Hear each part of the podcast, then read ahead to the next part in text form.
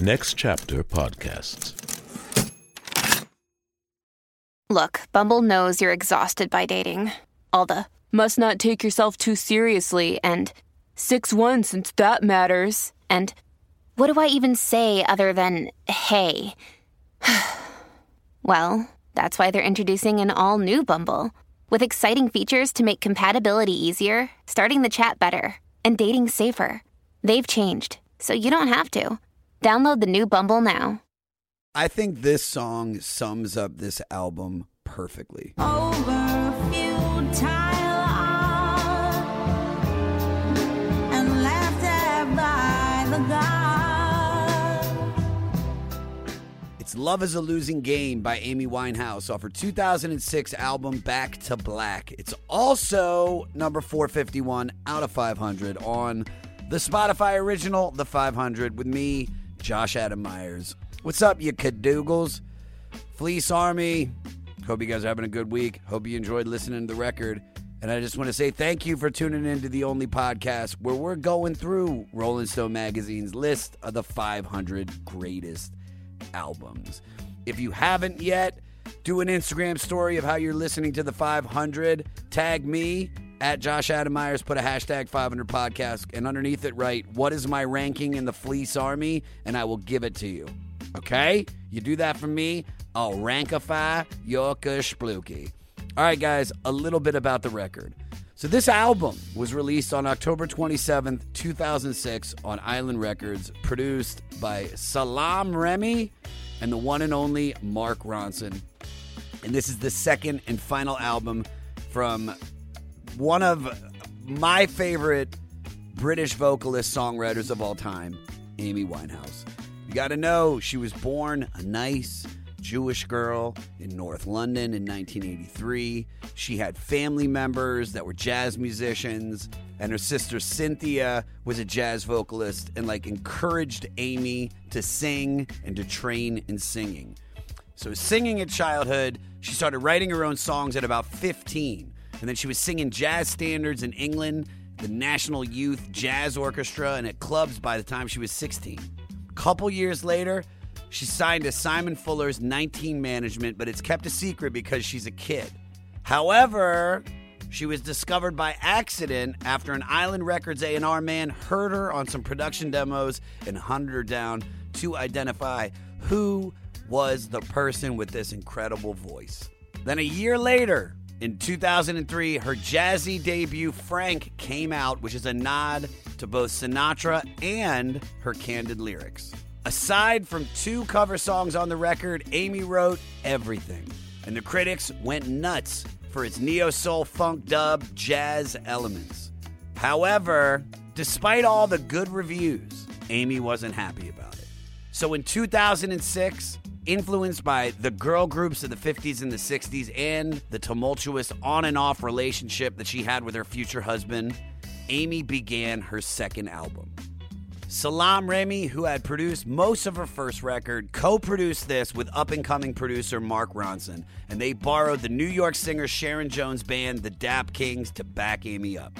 The funny thing is, Amy never met the Dap Kings. She didn't meet him until after the record was done, but you could definitely feel the energy of this invigorated masterpiece of heartbreak, defiance, love, lust, and substance abuse. So, with this amazing album, Amy exploded into the music scene. Everybody knew who she was because of the beehive hairdo, the overdrawn Cleopatra eyeliner, and her ice cold, zero fucks given attitude. In fact, that image owed so much to Ronnie Spector of the girl group The Ronettes that Ronnie would often mistake pictures of Amy for her younger self. Back to Black was an enormous success. Some could say it was because Amy was a perfectionist. Some could say it was the sound of her vocals. Maybe it's the throwback appeal. But one thing is for sure Amy became the first female British artist to win five Grammys in 2008. But Amy had a long and troubled history of alcohol and substance abuse. We all know that. We all saw it in the media. She also dealt with mental health issues, self harm, violence. She had an eating disorder, and her fame and infamy saw her in a constant battle with the press and the paparazzi who hounded her at every moment. Tragically, Amy died of acute alcohol poisoning on July 23, 2011, at the age of 27. But Back to Black became the biggest selling British album of the 21st century, and she holds the Guinness World Record for a female having eight songs simultaneously in the UK singles chart. Without Amy, I don't think you have Adele, Estelle, Cottrell. I just made up the last one. Duffy, Lana Del Rey, Florence and the Machines. You could throw in Lady Gaga. And since her death, she has inspired a generation of young wannabe influencers to sing just like Billie Holiday in their Instagram stories. My guest today has a deep connection to this record. One of my closest friends, the one and only Dulcé Sloan. You know her from The Daily Show with Trevor Noah. This album and her life are so connected. This was such an incredible experience to be able to go through this record with Dulcé and find out why she's so connected to it. Don't forget to rate, review, and most importantly, subscribe to the 500 and listen free on Spotify or anywhere you get your pods. Follow me at Josh Adam Meyers on all social media. Email the podcast at 500podcast at gmail.com. And for all things 500, go to the website 500podcast.com. Well, None left to say but here we go with number 451 out of 500 with Back to Black by Amy Winehouse.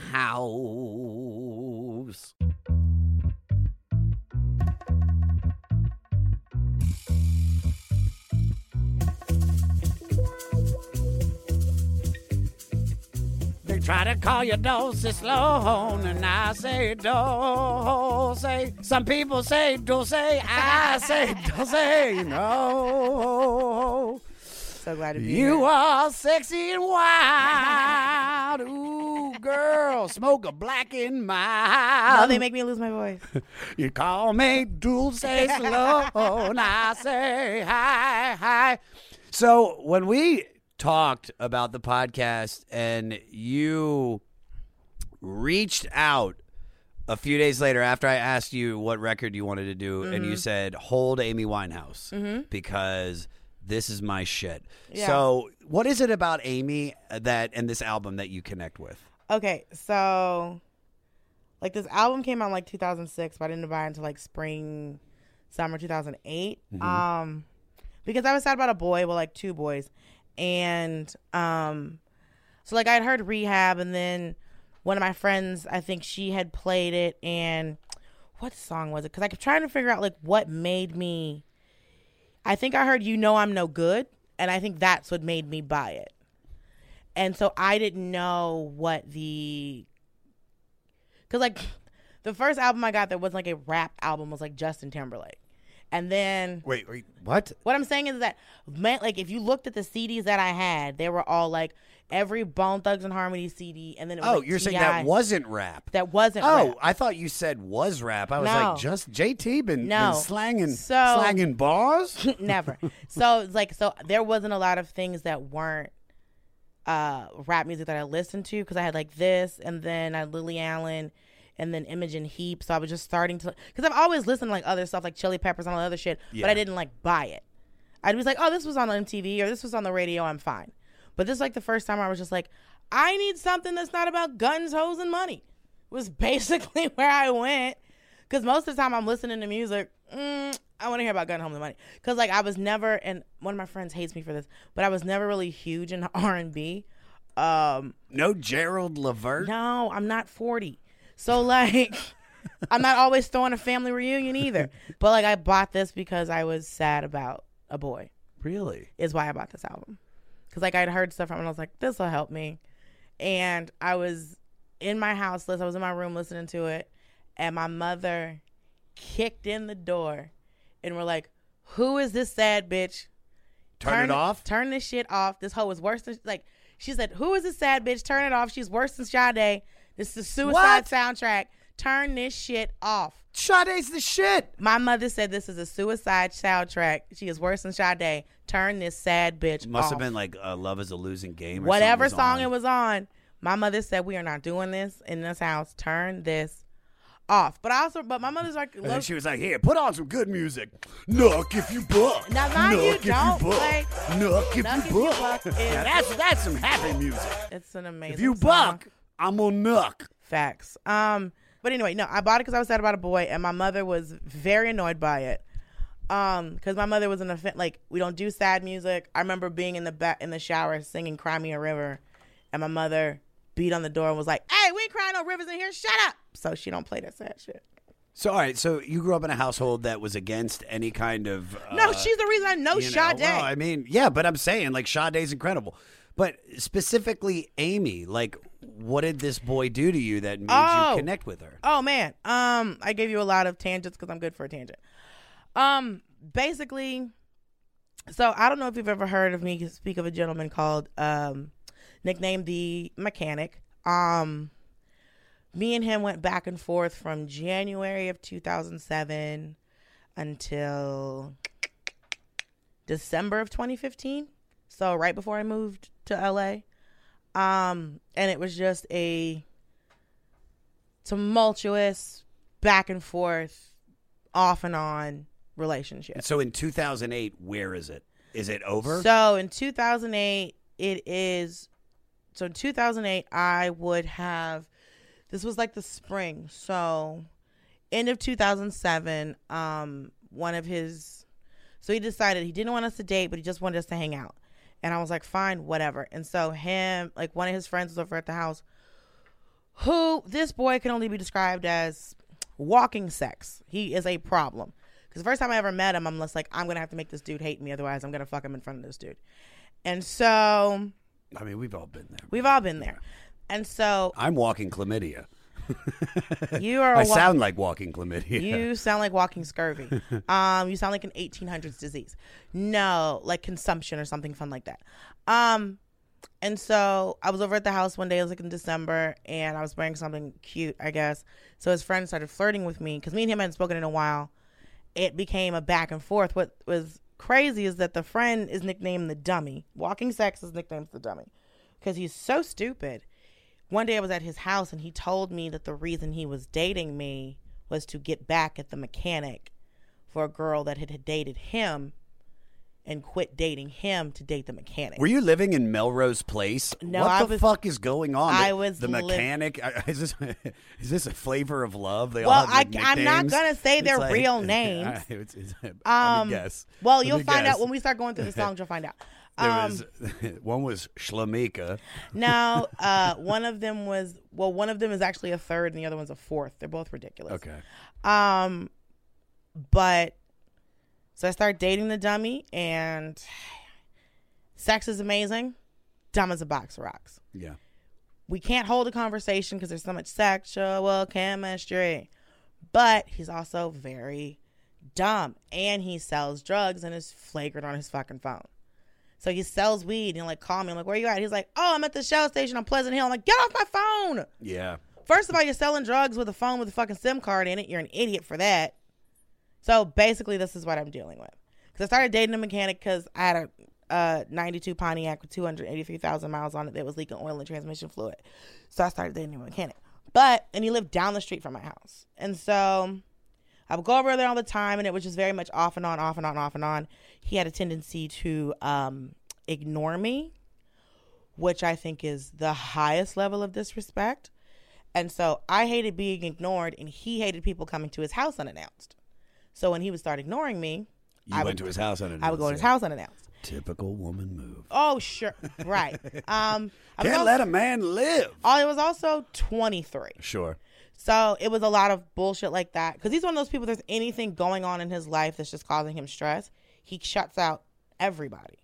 So, like, he won't talk to his mom, he won't talk to his friends, but you don't know if you're the problem.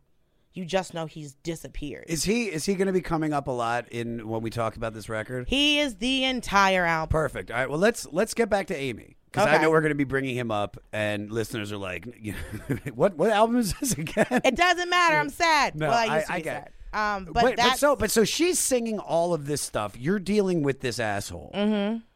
What do you? what- Is it? Is it just? Is it just the music? Is it just the voice? Is it the look? Because I think that's one of the big questions I wanted to know. Is is why?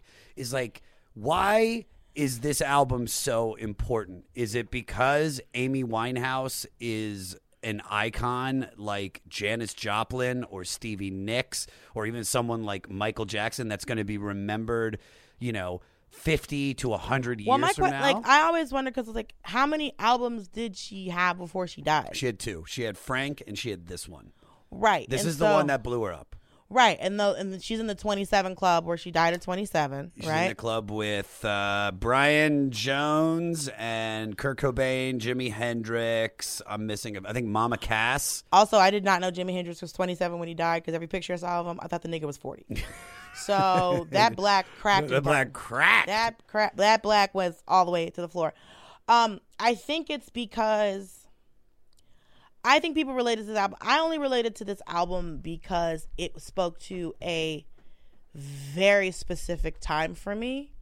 But I think it's one of those things where it's like, even if you're in a good relationship when you hear this album, it makes you remember. It's like all of those times where you were upset about a person that you were dating and you couldn't articulate how you felt it perfectly because it's like those little things where it's just like this is a bad situation but i want to be here. And that sometimes i think is hard to explain to people. Because like i'd have friends like one of my friends was one day i was like she's like you can't talk to me about this man anymore because you keep telling me these things. Like, my mother was like you only tell me the bad things about him. So i can't justify you still speaking to him.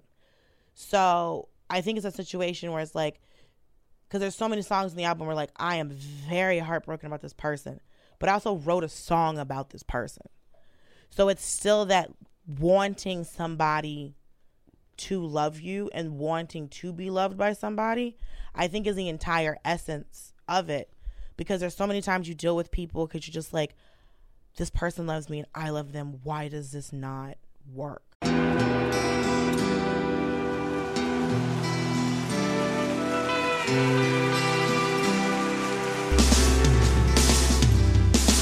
I don't think it overstates things to say that the Beatles were the greatest gift to entertainment and culture of our time, a secular religion, if you will, with their universal appeal and demonstrable impact on people's lives. I'm Robert Rodriguez, host of Something About the Beatles. With every episode, I speak with historians, musicians, artists, and Beatle witnesses, all in the service of fresh insights into the most joyous cultural entity the world has ever known. I hope you'll join me and listen to Something About the Beatles, now on Evergreen and wherever you get your podcasts.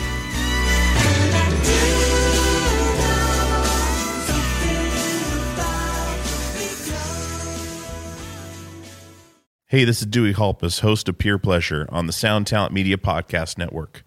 Join me each week as I explore another long form conversation with one of your favorite musicians, actors, comedians, or creatives.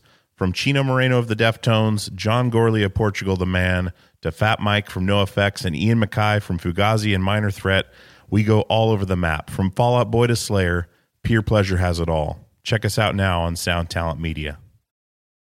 Funny thing that you're talking about this. Um, so she was in a relationship when Mm-hmm. she made this record, Oh, of course she was. but this isn't a. The, the album's not about the boyfriend.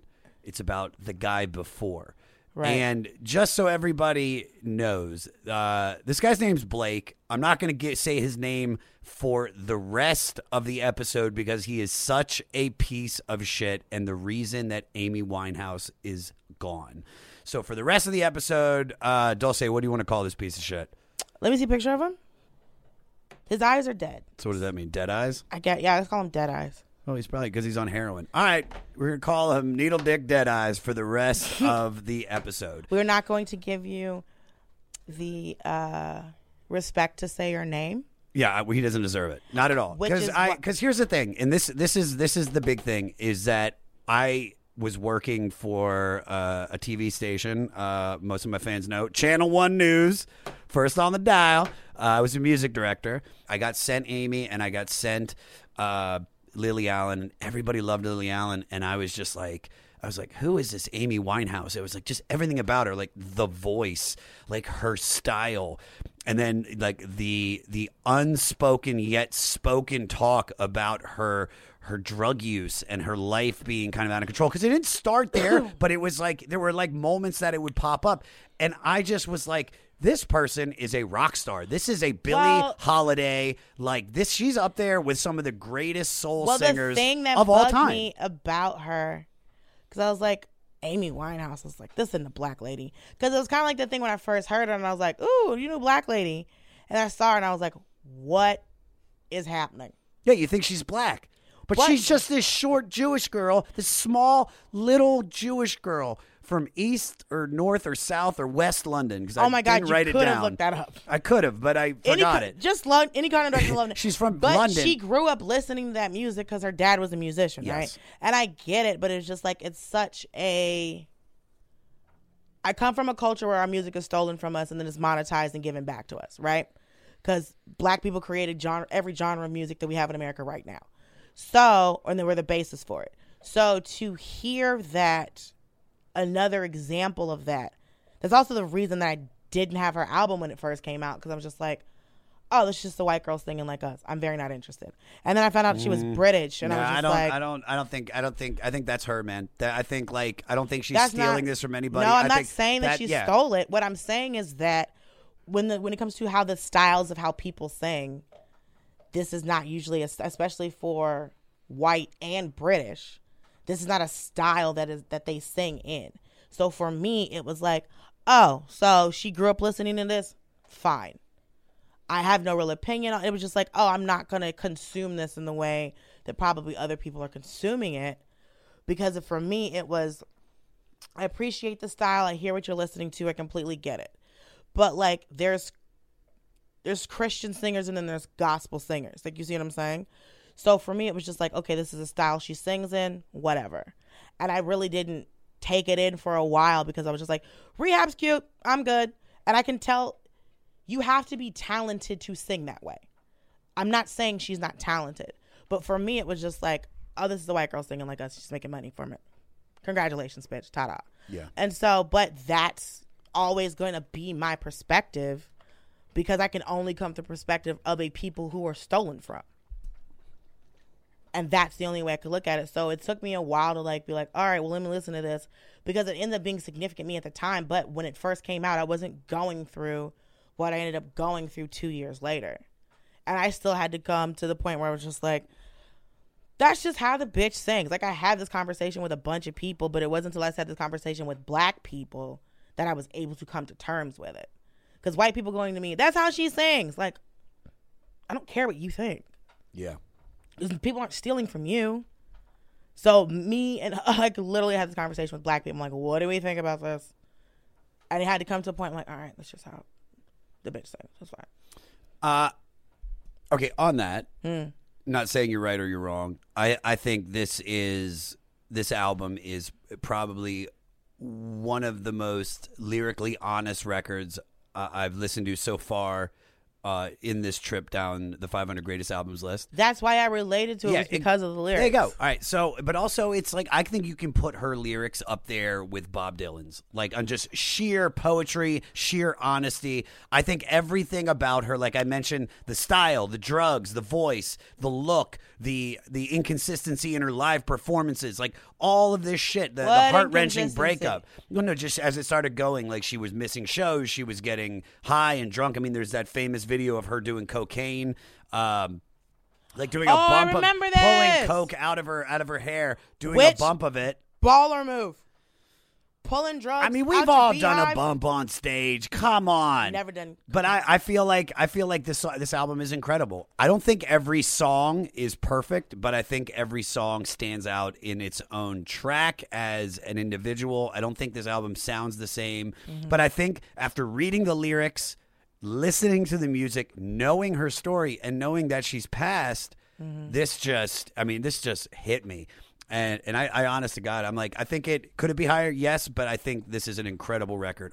All right, let's dive into the album. So it opens with a song that you can't get out of your head. And if you lived in the world in 2006, you probably heard this at least 5,000 times. Mm-hmm. It's Rehab. This is the undeniable hit from the record, and it pulls you right in. So it was written when Amy told producer Mark Ronson about everyone, including her dad, insisting she do something about her drinking during her breakup. And she literally told them, no, no, no.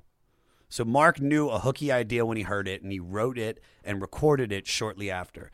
Now, they didn't think this was going to be as big a hit as it was.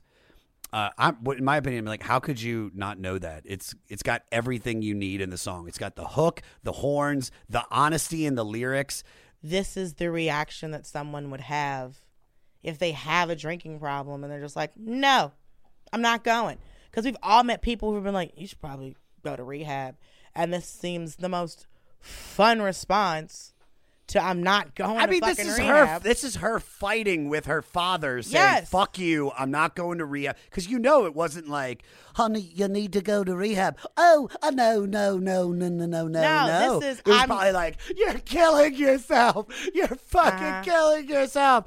She's like, I-, "I could give a shit. I'm not going." All Mm-hmm, right, play a little bit of the song for me, Peter. I don't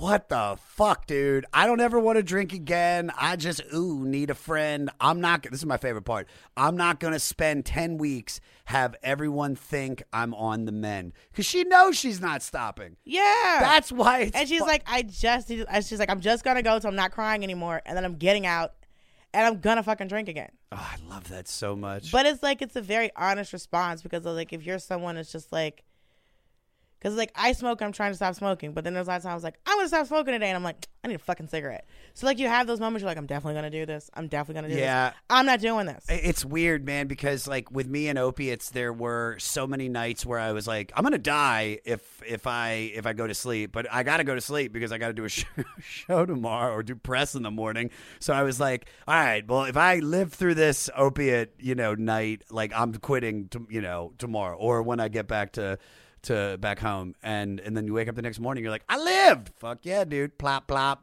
let's go hit the motherfucking hit sirius xm I'm so afraid of drugs. well, but, but that's the thing. It's the same with smoking. It's the same Yeah. with vaping. It's the same with all of that. She's not lying. That's why this is so great because she's literally like, she's like, all right, I'll go, but I'm gonna drink again. So Everybody no spend your money. I'm gonna hang out, and then I'm gonna get the fuck out of this place, and I'm gonna drink again. So Dulcé, you're incredibly open with your comedy, and Mm-hmm. you are truthful to yourself and to the world around you. In this way, you and Amy are iconoclasts and the same. Why is it vital to be honest in your art like Amy? Um, when I first started doing stand up, I would talk about it was very observational or situational and um Big Kenny who was mentoring me and got me to start doing stand up, he was like when you start talking about yourself, that's when you're going to be good. And it took me a year and a half to do that. One day I was just on a show and I was just like I was doing this set and I was like two minutes in and I was like, fuck this set and just started talking about just the stuff that I was thinking about and ended up being good and recorded the set and I ended up with a whole new 10 minutes just because I was like, fuck this bullshit I was doing because I just kind of had like a break where I was just like, this isn't not, this is not me. And I don't want to say it's like I only know how to talk about my because everyone the best thing they, the best thing everybody knows how to do is talk about themselves but i think that i have to do it because a lot of times it's just a way to get the jumble out of my head kind of and also it's i have to talk about me because a lot of times people don't talk about women that look like me so that is my way of just adding something because I've always wanted. I mean, I've been acting since I and singing since I was a kid, so I've always added something to the creative space or whatever. But I think with stand up, it's a way for me to show people that women that look like me are people. Because I feel like a lot of times we get characterized, we get caricatured. Um, like what I do. Yes, Yeah. exactly what you do. And it's people don't realize that we're almost hu- like we're humans too. Of course. But yeah, that's why I can only think of that. Plus, I don't know.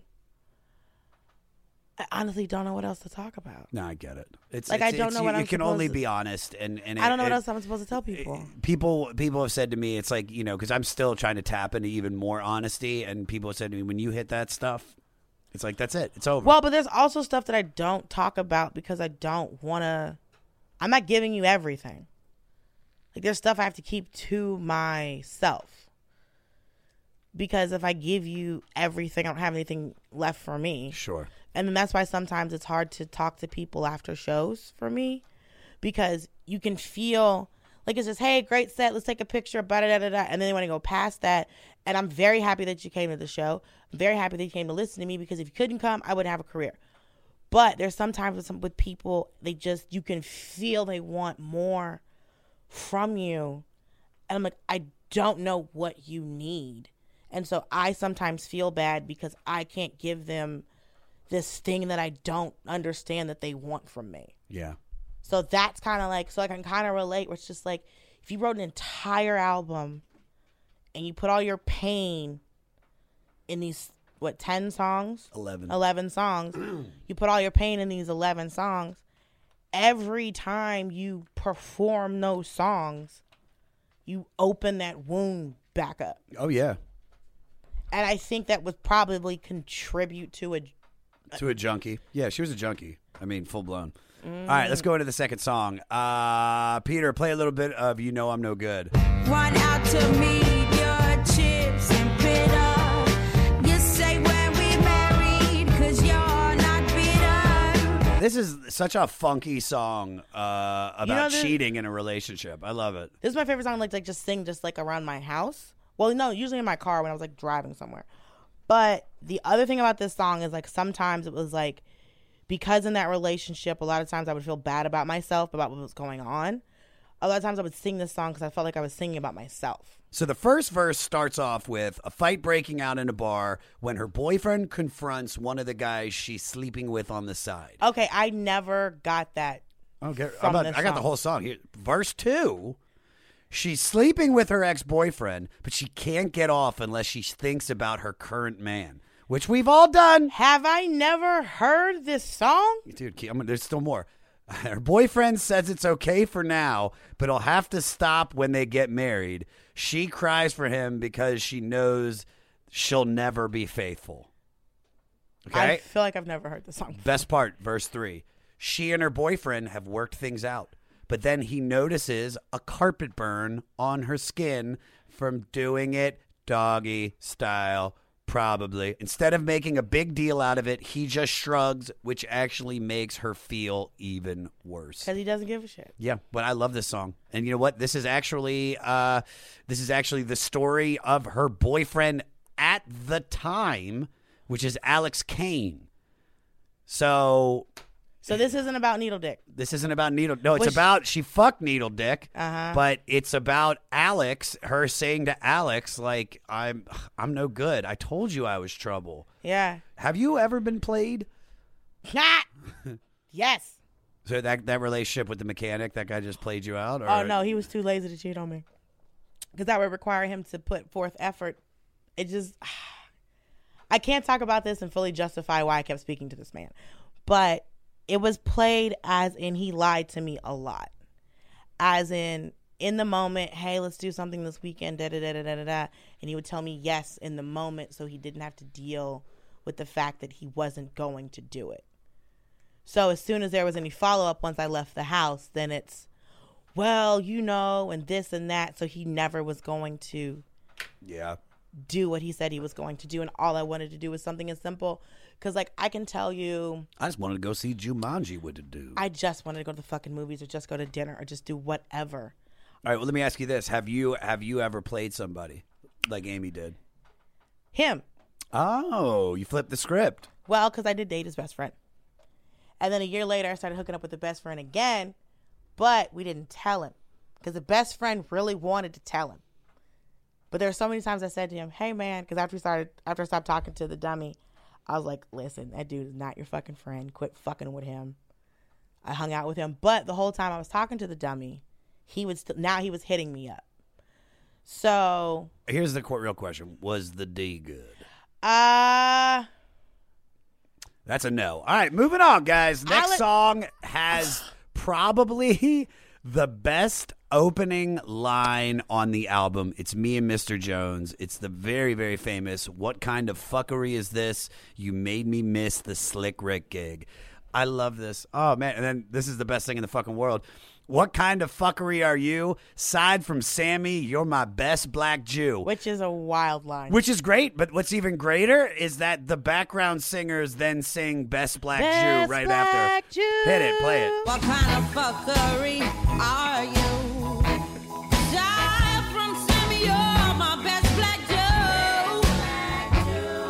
You know why the song is so significant to me? Why? Because the mechanic is Mr. Jones. He's Mr. Jones. He's. Do you know who Mr. Jones really is? No, the mechanic's last name is Jones. Oh. One Hit Thunder is a podcast where we both celebrate and have a good laugh about bands and artists that had just one hit that we all know. Each week, we're joined by a guest from the world of music or comedy to learn more than you ever thought you would about some songs that you can't forget. And we decide if they brought the One Hit Thunder or were nothing more than a one hit blunder. Look, if you listen to the show, you're probably going to laugh, and I guarantee you're going to crush next time the bar has music trivia. Tag Team, Jane Child, Meredith Brooks, Looking Glass, Sean Mullins, Eiffel 65, EMF, Crash Test Dummies, Crazy Town, Chumbawamba. We have hundreds of episodes in our back catalog and a new episode each week, so pass the Dutchie, make sure you're connected, and subscribe to One Hit Thunder wherever you get your pods. Hello, everybody. I'm Bruce. And I'm Nolan, and this is the Corner of Gray Street podcast. As longtime Dave Matthews Band fans, we set out to create a podcast to dive deep into the past, present, and future of DMB. Not only do we recap and review shows within an ongoing tour, but we revisit past shows from throughout the band's history, conduct interviews with a wide variety of guests with ties to DMB, and create unique and exclusive content like our Concerts on the Corner series. Whether you're a fan of the band or just a fan of great music, we think you'll find something you'll enjoy. We can't wait to see you on the Corner of Gray Street.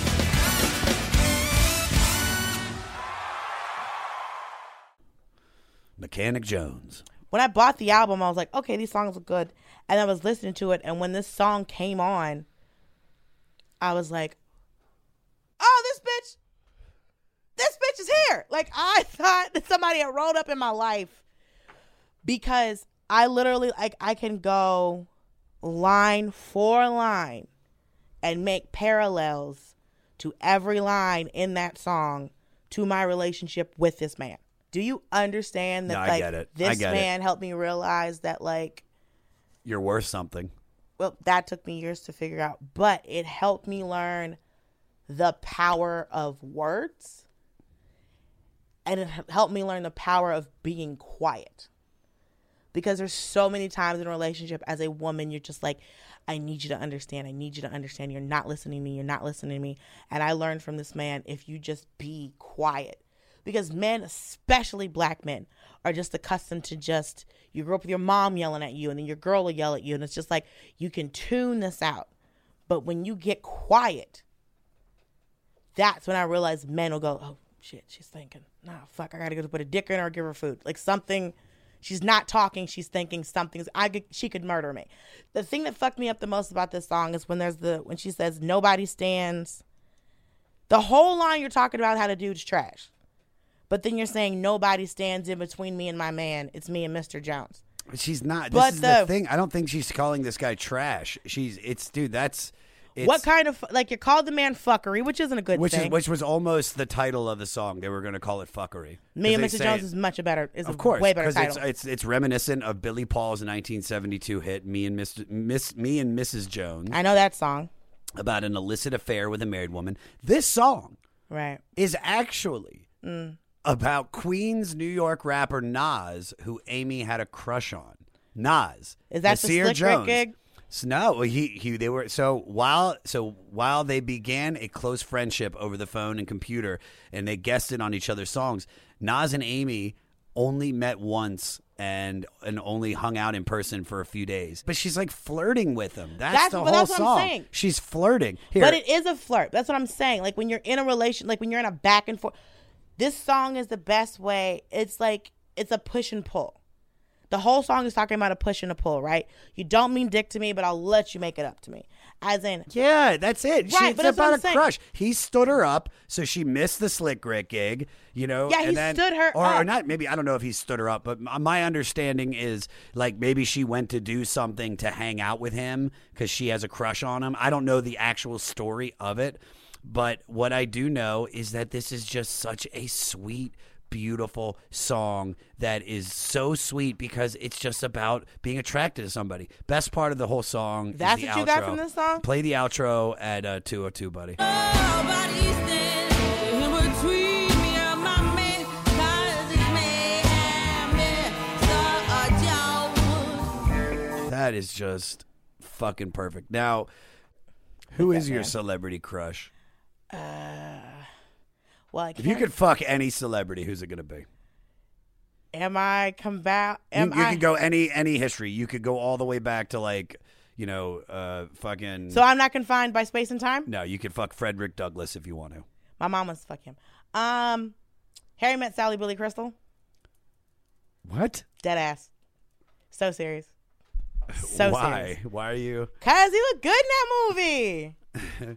Uh, that's crazy. Yeah, people give me that reaction a lot. I Who don't the? know. F- I don't think I've ever heard anybody say I I want. and I don't think I think you're the first person next to his wife that's come out of his mouth. I want to fuck Billy Crystal. Harry met Sally Billy Crystal. Yeah, you're not going to take him from fucking. Not you not now. You're not doing Mr. Saturday Night, Billy Crystal. Hell, I could do City Slickers Billy Crystal if you really want to know what's happening. really? Yeah, I could fuck see running scared, but not you know him and Gregory Hines because he looked good there. That was like Uh, or maybe like a Willy Wonka, Gene Wilder. Um, no wonder you're attracted to me. You're into these funky ass fucking ugly guys, and then I fit uh, in. Billy Crystal's not ugly. And, Yeah, I mean, he's and not. Gene he's- Wilder had doll eyes. All right, next song on the record is "Just Friends," like us. Just platonic friends. Play a little bit of "Just Friends." When will we?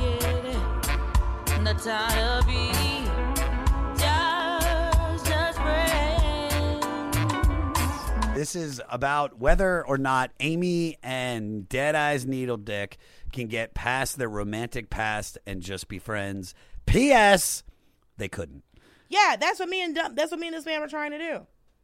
We were trying to be like, all right, let's be friends, and then it would just not work Yeah. And you know what's funny is like so. because we'd end up sleeping together again, or just mainly that. And it's like, all right, well, we're not gonna date. We're just gonna be friends. Or we're just gonna hook up. We're just gonna hang out. We're just gonna. And it was like, it's all of this, and I'm like, why are we trying to do this? But then it gets to the point where you love somebody and you're like, okay, I have a romantic love for you, not a general love for you. So I want to see you and I want to do that. And it's the same shit over and over and over again. And that's literally what it is. It's like, I'm trying to be friends with you. and it won't work. Yeah. All right, you ready to get into Back to Black, which I think is her best song I she's think- ever done. Go ahead. I think that's the best song on the whole album. yeah, so do I. Play the chorus at 208.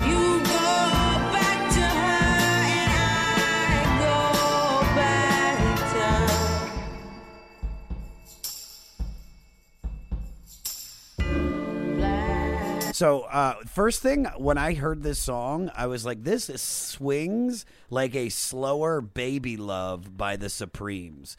Uh, play a little bit of "Baby Love" real quick.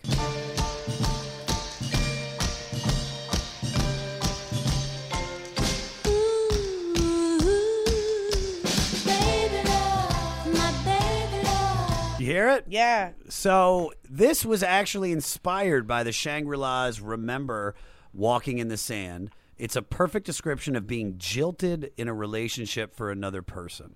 Okay, Producer Mark Ronson said it took Amy Winehouse about two or three hours to write the lyrics and melody to Back in Black, or Back to Black, I'm sorry. From start to finish, the lyrics are a master class in concision.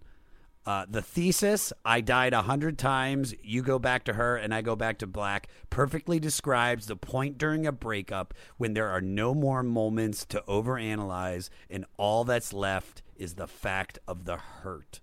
And that's why I love this song. Um, I'm sorry, I just had a flashback. Um, it's like an emotional flashback, so I don't know how to fix that. Um, What what what just came back? just how I felt when I was listening to this song. Cause I, if I think about it correctly, like this is like I dated a guy before him. I did like two guys seriously before him, and actually was engaged to somebody before I met him. But when I when you think of like like your first love, like this was my first love. Yeah. So there were so many times where it was just like, I don't know what I did to this person. To make him treat you like that? Yes. And I You didn't don't. do anything. It's not you. Right. And but the thing is it's just like I'm also 24.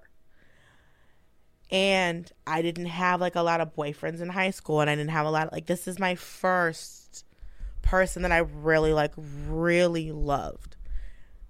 And I just remembered like all of those times I couldn't get what I wanted. Not what I wanted, but like I couldn't get what I was feeling reciprocated back from this person. But I also I didn't know if anyone else was going to love me. I just knew this person did. And I was trying to figure out everything I could do to get him to love me, to get him to show me he loved me the way, the same way that I showed him that I loved him. And so there were so many times that I felt pushed away and pushed away and pushed away. And I just didn't have it in me to go, I'm not going to talk to this person anymore. And I just didn't ha- I just didn't have it in me to be like I have to not see him cuz like I'd have these moments where it's like I'm not to see him, I'm not to do this. I deserve better than this. I deserve better than this and there was something in me that's like, but what if you don't deserve better than this? This is a relationship. You have to work at it. You have to do this like he has and that's just kind of where I was and I just kind of felt stuck. And then there's him and then I dated a stupid friend and so it's the friend just ghosted me out of the fucking blue. Don't know what happened. And he starts dating this other girl. So now I'm just like in this weird fucking place that I think kind of followed me through subsequent relationships. So anytime I would play that song, I would always remember how bad I felt in that relationship. Even when I listened to it while we are still together, but I still wouldn't leave. Yeah. A lot of people don't, you know.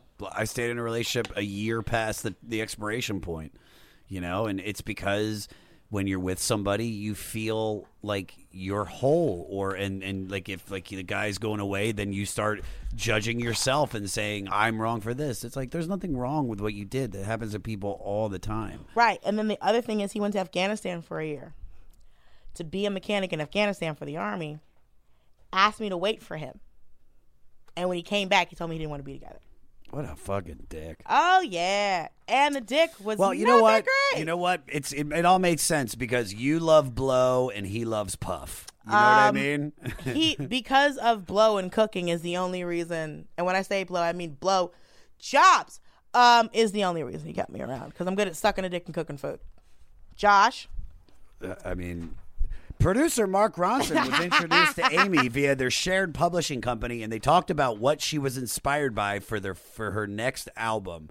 Mark came back the next day with the piano riff and drum pattern for this, which led to five or six songs being co-written in a couple weeks. And something I thought was really cool because uh, this is her best song. I think this is the one that everybody thinks of because it's just it's just like you said it's heart-wrenching. It's a heart-wrenching song. When she just goes, when she just says black repeatedly, Oh, it, it's kills, dude. If you watch it in the documentary where it's just her in the booth singing it and she's just reading her notebook, I mean, it's just, it's, you feel it, dude. In 2018, NPR ranked this as the number four greatest song by a female or non binary artist in the 21st century. Uh, it's a little interesting. The next song, though, is probably.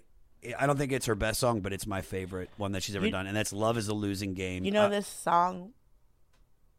One bitch, duh, uh, because you heard what how I emotionally got on the last song. Um, but I would sip, I would skip this song. One, because I was already sad from the previous song, so I had to skip it, so I didn't spiral. But also, the music is for me a little, is like oddly a little upbeat. So you're saying love is a losing game, but it's just this is kind of like you play it and you're like to me it's not it's not very upbeat, but there was just it's something not upbeat at all. no, no, no, no. But there was just something about it was like it doesn't have the gravity of Back to Black. See, I, I, I think this is. I mean, this is back to black. Is now she's lost. You know, she's back to her original sadness that she is experiencing because that's all she's got. And love is a losing game. Is her accepting, you know, of what love is and what it was in that relationship. Peter, play minute fifteen. Self-professed, profound, dildo tips, word down. I'm thinking young love when I hear the music, but I'm hearing love is a losing game when I hear the words. And I was like, I'm already crying. I can't do this. And so I would always have to skip that. I would listen to it and by like minute in, I'd have to skip the song because I was listening to the words and I was like, nope, nope, can't do it, girl. I, I'm, I love, bye, bitch. I can't, I can't do this with you Yeah, I got it. because I mean, dude, am 'cause- already feel like I'm fucking up. well, is is love a losing game? I don't think so, because there's so many kinds of love. Sure. So it can't. Well, let's. let- We're talking about specifically romantic. oh, I have. I think for me, it hasn't been good. um, there's been times where it's been good, but I can That's count a- them on one hand. But that's the thing. Is it's just listen. It's it's it's out there. Trust. You have to trust in that. You just keep being the kind of person that you are and looking for what you want. And yeah, and, but like, there's so many don't say you'll that. find that. Yeah, but there's so many people that people say that to. I, I say you have to say that to everybody because that's just, there, there's mantras of life that you just have to accept. It's just like you can't. There's somebody out there for you. You now know what you don't want. Right. From a guy, and if a guy shows you that shit that the mechanic showed you, you're gonna fucking peace, motherfucker, You hope I peace. Yeah, I was like seeing this guy in New York, and I'd never had someone speak to me the way this man was attempting to speak to me.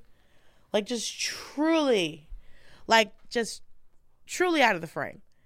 And I just went, and it was like, it was four days that I hung out with this man. It felt like six fucking months. And I was like, I am out of this. And he. It was bad or it was good? Oh, awful All right, well, you, horrible. So, but that was the point. And so one of the girls at work was just like, Did you learn anything? And I was like, I learned that if this was a couple years ago, I would have continued to speak to this man. there it is. But- See, but you didn't. But she was like, Well, how much longer? I said, I don't know. Maybe it would have lasted three weeks. Because I to have to murder this man in his sleep for the way he was talking to me. But also, them New York dudes, it's too. It's always too early to wake up to that accent. hey, how you doing? You look. Hey Ma, you want some eggs? Nigga, sit down. Why are you clapping? Why are Hey your yo, shoes they all, on? sound, they all sound like Method Man. Hey yo, ma, Always- what you do? Why are you swaying? We're not in a music video. Quit moving. It's exhausting, and they always have on shoes. Yeah. All right, so we just gotten through about six songs that I think are are perfect in every way. Now we're getting into the part of the album that I do enjoy. It's just not as as it didn't hit me as much. So you have Tears Dry on My Own. which you need after the last two songs. Yeah, I guess you do.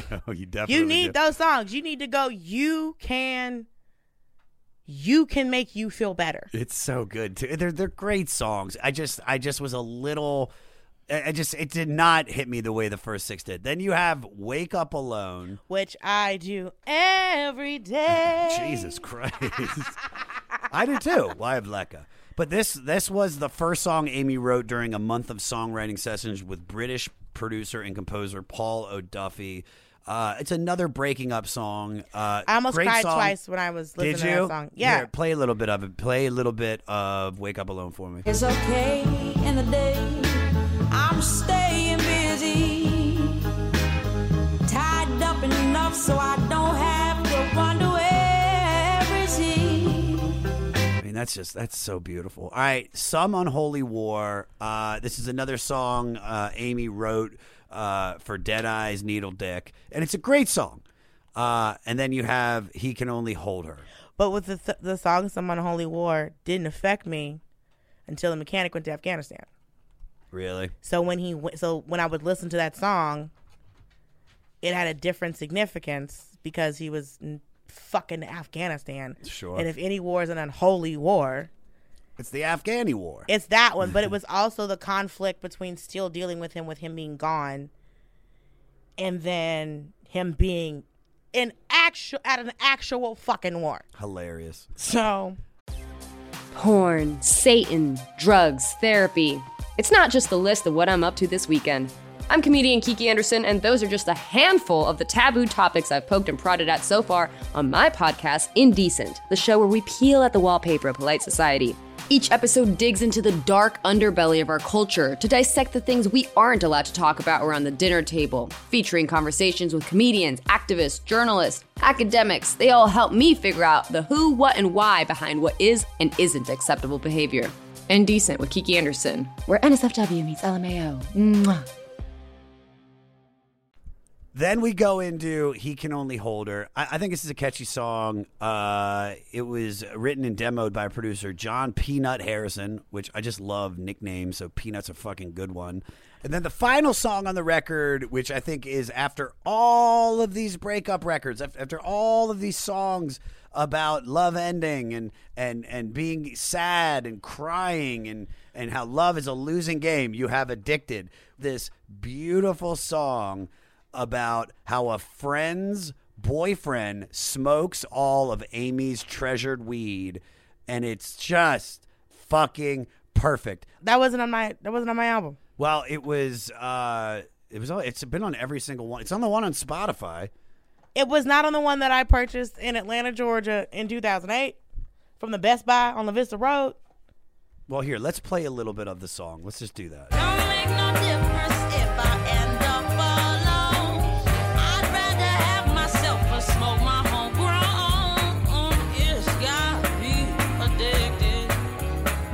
I love that so much. Don't make no difference if I end up alone. I'd rather have myself and smoke my homegrown. It's got me addicted. Does more than any dick did. It's just it's such a weird song on an album of all this super super heavy emotional shit. Why It's do you just think they put it on there? Because she loves weed, and I think that. but why she- not put it on? But like, It's also an upbeat, fun way to end the record after something so heavy. so America what I'm was just like, is, it's fuck like you, fuck your feelings.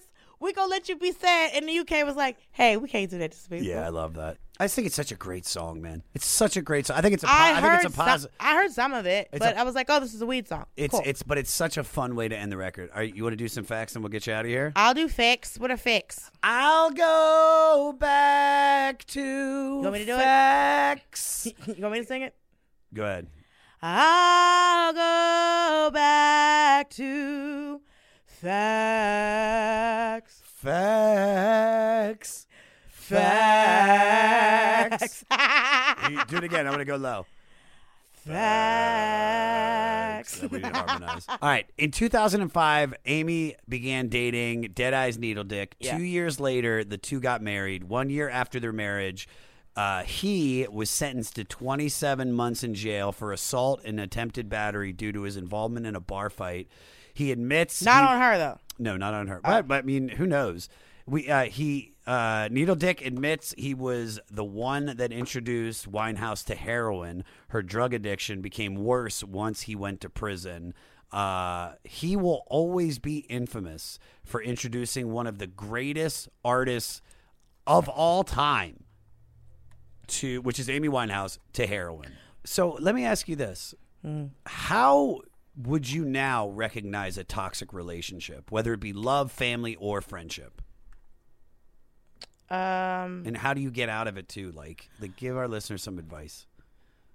I think sometimes when it comes to uh um when I live when I have a when I like someone or I love someone, I have a tendency to put blinders on. And so I now that I am older, I don't have the same blinders because the blinders that I have are starting to come down with people.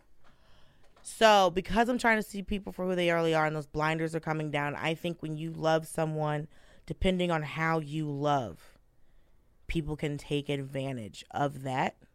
So, I think you have to be very it's hard to be truthful with yourself. So, if you can't be truthful with yourself, you just have to see if everyone loves differently.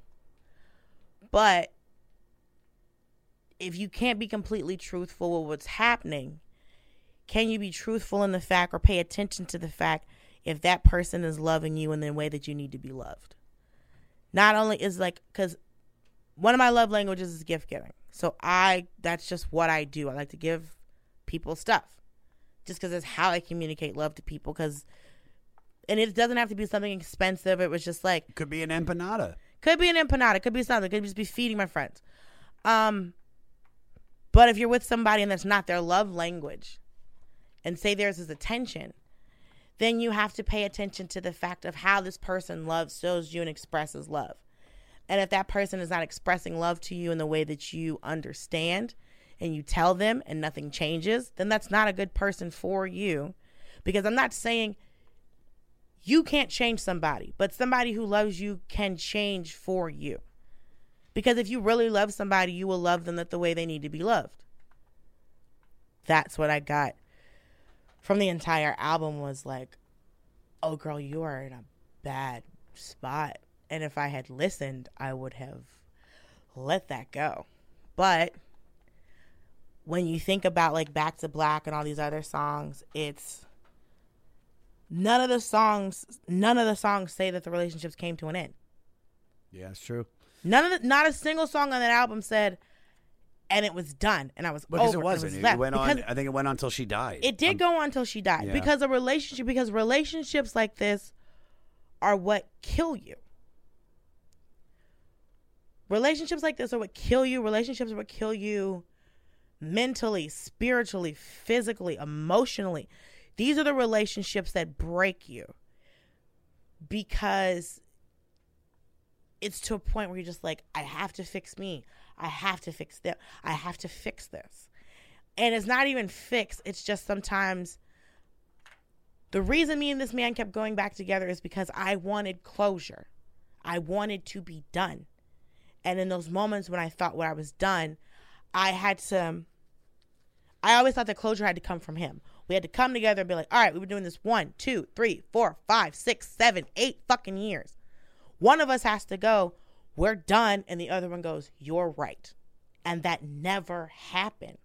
So that's why it kept going. Because I never went, I'm done and I'm done. I don't care if he's not done. And that's what this is. And that's what a lot of this shit is. And she was the same age that I was probably when she started dating this fucking man. If she died at 27, you see what I'm saying? Yeah, she's a baby. I was in my early 20s when this bullshit started. She was in her early 20s when this bullshit started.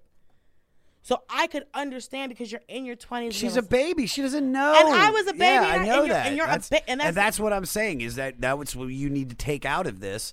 And and I think what everybody else needs to think about why that, that relationship happened because we're all like, why would you be Amy? Why would you be with Needle Dick? Like, why would you be with you're this? fucking because you're 23. 23. You're a fucking baby. All right. idiot. Yeah. All right. Amy's father, Mitch Winehouse, drove a London cab so he could test out how Back to Black would sound in a normal listener's environment. He would play CDs of her mixes in the car that he was driving. I think that is great. Uh, do your parents fanboy out over your career? I don't know. Uh, my mother's very proud of me. I actually, I just did this thing for um, OWN and Aussie TV called Black Women on the Conversation, and the episode I did was about motherhood, and they filmed it in Atlanta, so I brought my mom. So, and then when I like did Steve Harvey a couple years ago, my mom and me just happened to be in Chicago at the same time, so I brought my mom. But my mom has always been really supportive. She is part of the reason that I do stand up. Um, but my mother's always been supportive. So I don't know if it's a fanboy. Well, she might because she um she got like this heat press machine and all this other stuff for making like t-shirts and stuff.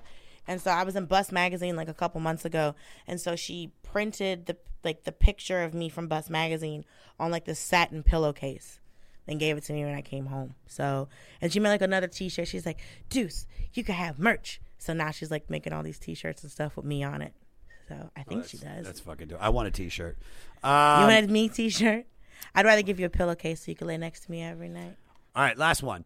The last recording Amy did was a duet of the classic 1930 jazz standard Body and Soul with famed crooner Tony Bennett. While Mm. acknowledging the sadness of her passing, Tony praised Amy as a true jazz singer. Which Hmm. she was, man. And, and that's coming from one of the greats. Uh, the last song played at Amy's memorial service was Carole King's So Far Away, which I listened to after I read that fact last night. And it's so beautiful. Listen to that on Spotify. Go listen to Carole King's So Far Away. It's a great song. Uh, what would be your swan song? Played at your funeral. Mm. Knock if you buck. No, Knock if pro- you buck. Knock if you buck. Well, I'm a ripper, screamer, seven demon, never Um, now you just sound like Bone Thugs and Harmony. Um, I think I did. Is it, yeah, I did. I was- would play. I would play the original Crossroads. That's That's not the original version. On the original album of I'm gonna miss my Uncle Charlie. listen, on the original release of East 99, that was not the version of Crossroads. It was a completely different version.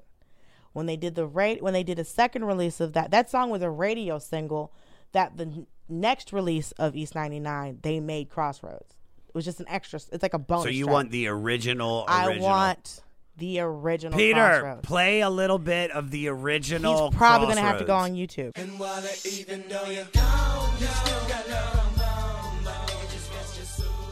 Final thoughts on the album. Uh, I can't listen to it anymore because it makes me have flashbacks. So I can't listen to it. Like I can't listen to it for fun. Only song is probably um, "No Good" because it makes me think of that Diary of a London Call Girl show. But or Rehab's like fun to sing at karaoke. Um, I tried to do Back to Black at karaoke and it made me sad. So like that whole I can't. It touched you. I can't. It I, I, does touch you. It brings that. That's exactly what I, what I love about music, man. It makes you think about a, a moment in your life, and and I agree with that. I, I think this album not only deserves to be on this list. I think it could be a little bit higher. I think um, I hate that we have to talk about her drug use and we have to talk about her death uh, because but why do you have to talk about her drug use? Because like the songs are about the drug use. It- it's just because that's when you talk about Amy Winehouse, it's it's not you have to talk about the full story of it. You can't just because it all adds to what was going on when this with this record. You have to talk about that that dickhead to get to the bottom of this record where he should be forgotten. Yeah. and she shouldn't be. She should still be here. She should be one of the biggest stars in the world because I think she would have been on Madonna level of fame. But but when you when you add heroin and a tumultuous relationship into the mix and fame and money and all that other stuff, that's the downfall. And that's what happens to so many people. and it's it's sad because this is a great record, man. This is this is one that I'm really sad to have to put down and pick up another record now because I really wanted to spend more time with it because I loved it so much. Um, and even though we didn't do every song on it, it's just every song on it is fantastic. Dulcé, Hi. I love you to death. Thank you I for love you coming too. on. Thank you for being so honest. It, it was great. It was really great.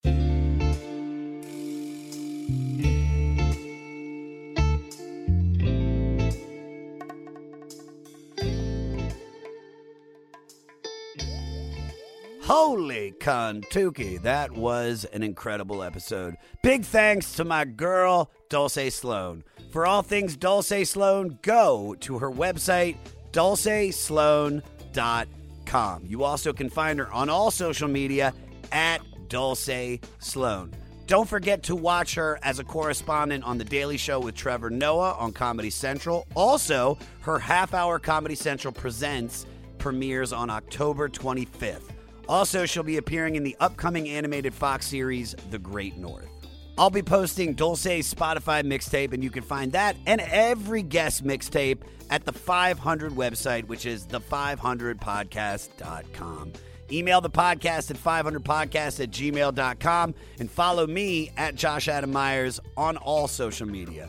Please subscribe on Spotify, your favorite platform, or listen to the podcast anywhere you get your pods. And if you're listening on Apple, leave a rate and review.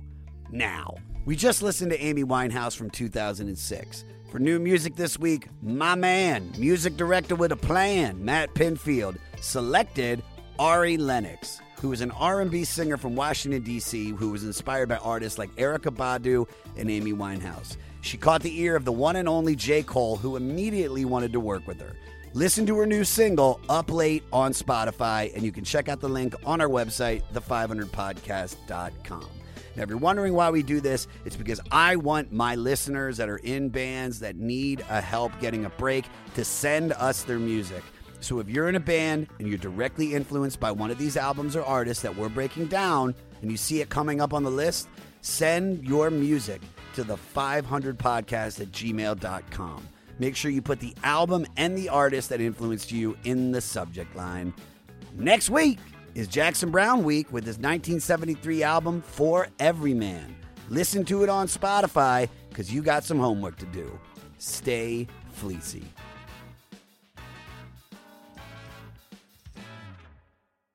Hey everyone, this is Tuck from Fit for a King, an off road minivan. Every week I bring you fun interviews alongside your favorite metalcore entertainers with my new podcast, Get Tucked. Join me every Monday with bands like Counterparts, Crystal Lake, like Moths to Flames, and many more.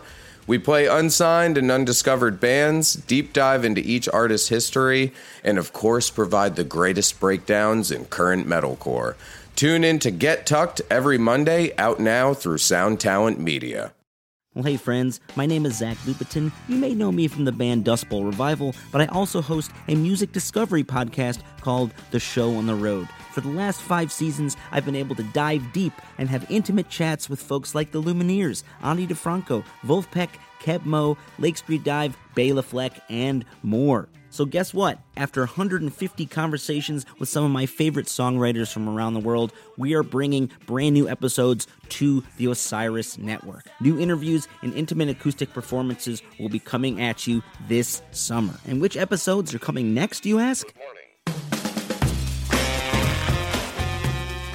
I am Zach Goode, the lead singer for the band Smash Mouth. Our band is called Milky Chance. We are based in Berlin. My name is David Shaw. I sing and write songs with my band, The Revivalists.